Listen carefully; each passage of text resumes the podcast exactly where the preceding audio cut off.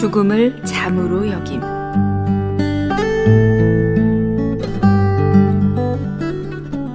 창세기 47장 30절. 내가 조상들과 함께 눕거든. 너는 나를 애굽에서 메어다가 선영에 장사하라. 인간적으로 말해서 누구도 죽기를 원치 않습니다. 그러나 야곱은 그의 죽음을 잠으로 간주하였습니다.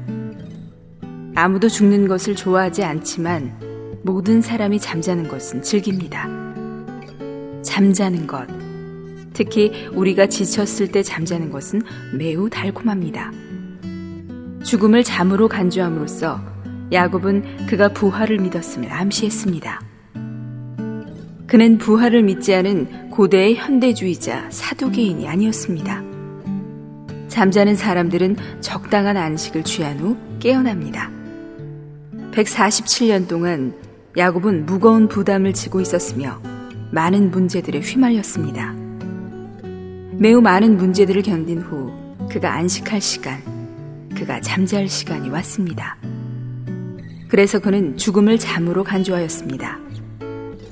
야곱은 부활의 시간을 기다리며 여전히 휴식하고 있습니다.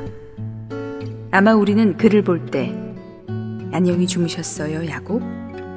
이라고 말할 것입니다. 창세기 라이프 스타디 중에서 우리는 우리가 죽었을 때 장이사까지도 슬퍼할 정도로 훌륭하게 살도록 노력해야 한다.